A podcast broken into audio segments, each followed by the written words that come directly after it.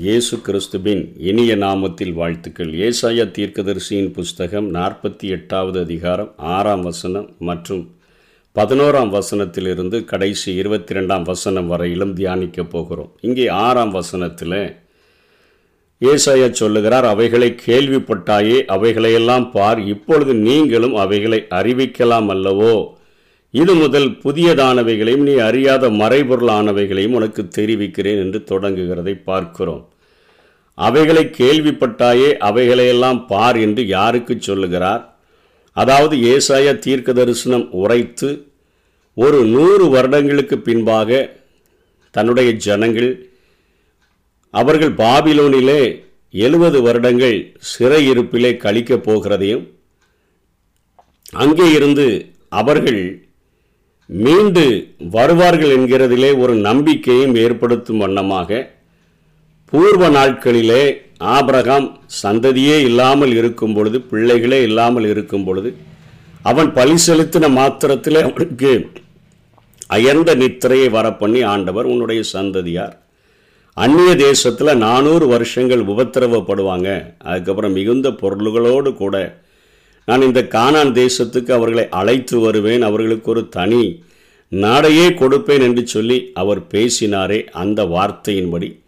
நானூறு வருடங்கள் அவர்களை பழுகி பெருக பண்ணி அங்கே ஓங்கிய புயத்தினாலும் பலத்த கரத்தினாலும் அழைத்து வந்து தன்னுடைய வார்த்தையில் அத்தனை உண்மை உள்ளவராக ஒரு உறுப்பு கூட அழிந்து போகாதபடி ஒரு காரியம் கூட பிசகி போகாதபடி அப்படியே செய்து முடித்ததைத்தான் அவைகளையெல்லாம் பார் என்று ஏசாயா சொல்லிவிட்டு அப்படி விடுதலை செய்த நான் இந்த எழுபது வருடம் முடியும் பொழுது உன்னை நான் விடுதலை செய்வேனே அப்படிங்கிற ஒரு புதிய காரியத்தையும் நீ அறியாத மறைபொருள்களையும் நான் உனக்கு வெளிப்படுத்துவேன் என்று சொல்லி பதினோராம் வசனத்துக்கு பின்பாக அவர் சொல்லுகிறார் அங்கே உலக பிரகாரமாக சரீர பிரகாரமாக பாபிலோனிலே சிறையிருப்பிலே மாட்டிக்கொண்ட ஜனங்களை கோரேஸ் என்கிற அந்த பெர்சிய மன்னனால் அவர்களை விடுதலை செய்ய போகுவதையும் தங்களுடைய பாவ சிறையிலே மாட்டிக்கொள்ளுகிற ஜனங்களை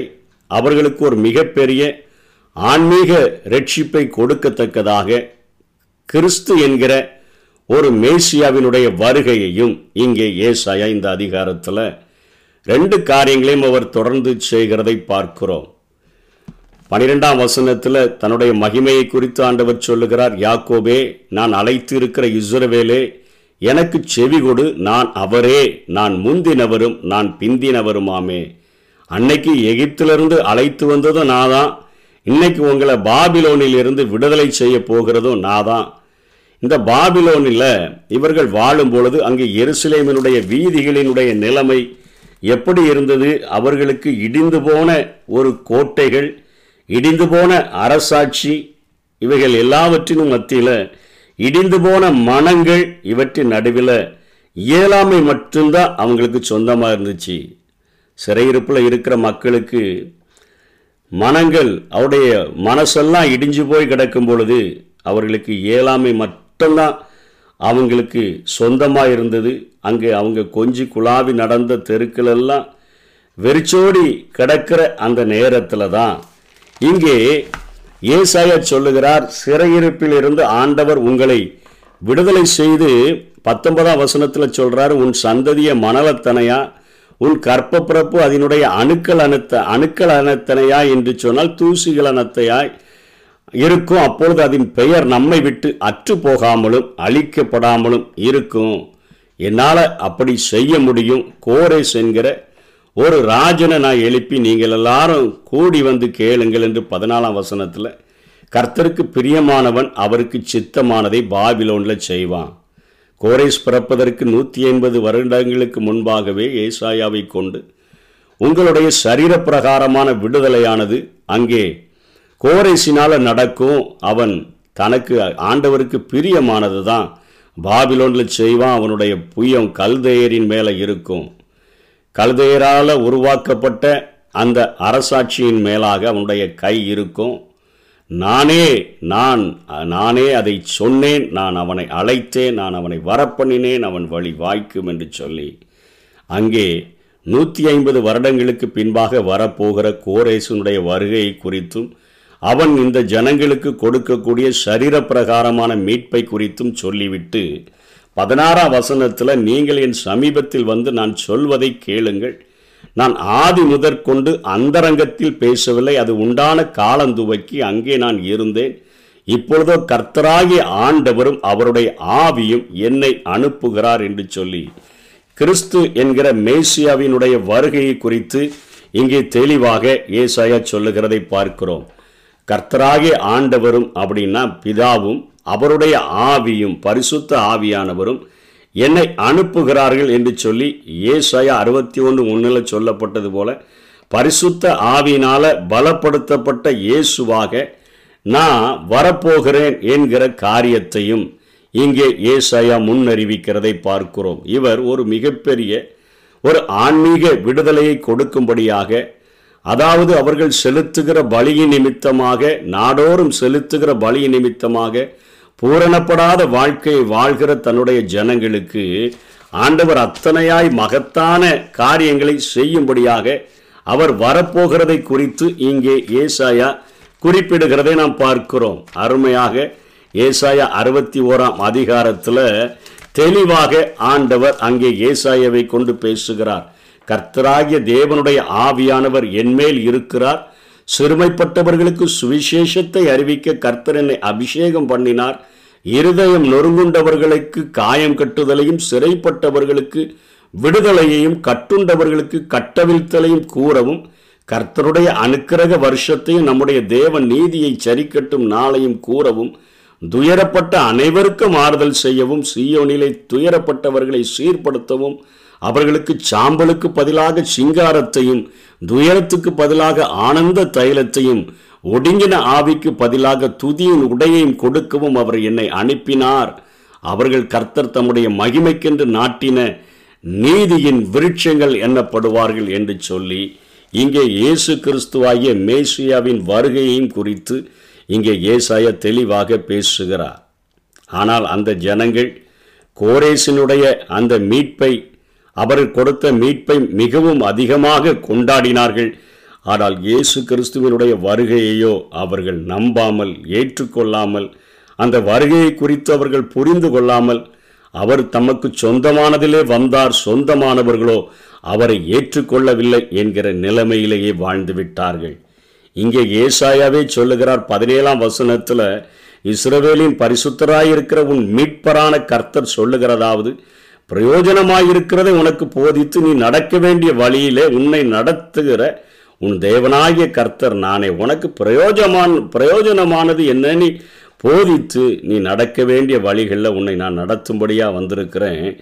என் கற்பனைகளை கவனித்தாலாயின் நலமாயிருக்கும். அப்பொழுது உன் சமாதான நதியைப் போல உன்னுடைய நீதி சமுத்திரத்தினுடைய அலைகளைப் போல இருக்கும் என்று சொல்லி ஒரு அருமையான வாக்கு கொடுக்கிறதை பார்க்கிறோம். அவருடைய கற்பனைகளை அவருடைய கட்டளைகளை பின்பற்றி நடந்தா அந்த க கற்பனைகளை கட்டளைகளை கவனித்து நடந்தா உன் வாழ்க்கையில் சமாதானம் நதியைப் போலவும் உன்னுடைய நீதி சமுத்திரத்தினுடைய அலைகளைப் போலவும் இருக்கும் என்று சொல்லுகிறார்.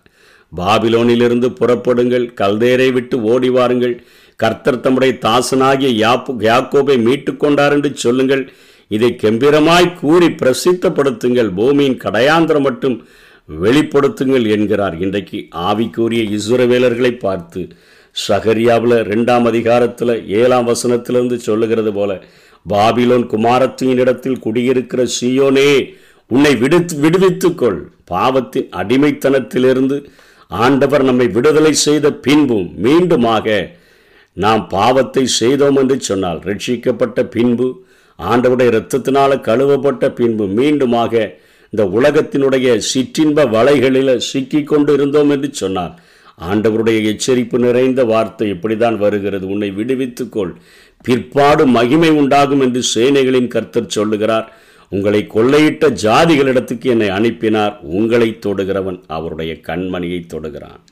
நீ எப்போ விடுவித்துக் கொள்கிறாயோ மாறுபாடான சந்ததியை விட்டு விலகி பிரிந்து வாழ்கிறதற்கு எப்போ உன்னை அர்ப்பணிக்கிறாயோ அந்த நேரத்தில் உங்களை தொடுகிறவன் அவருடைய கண்ணின் மணியை தொடுகிறவனாக இருப்பான் என்று சொல்லி.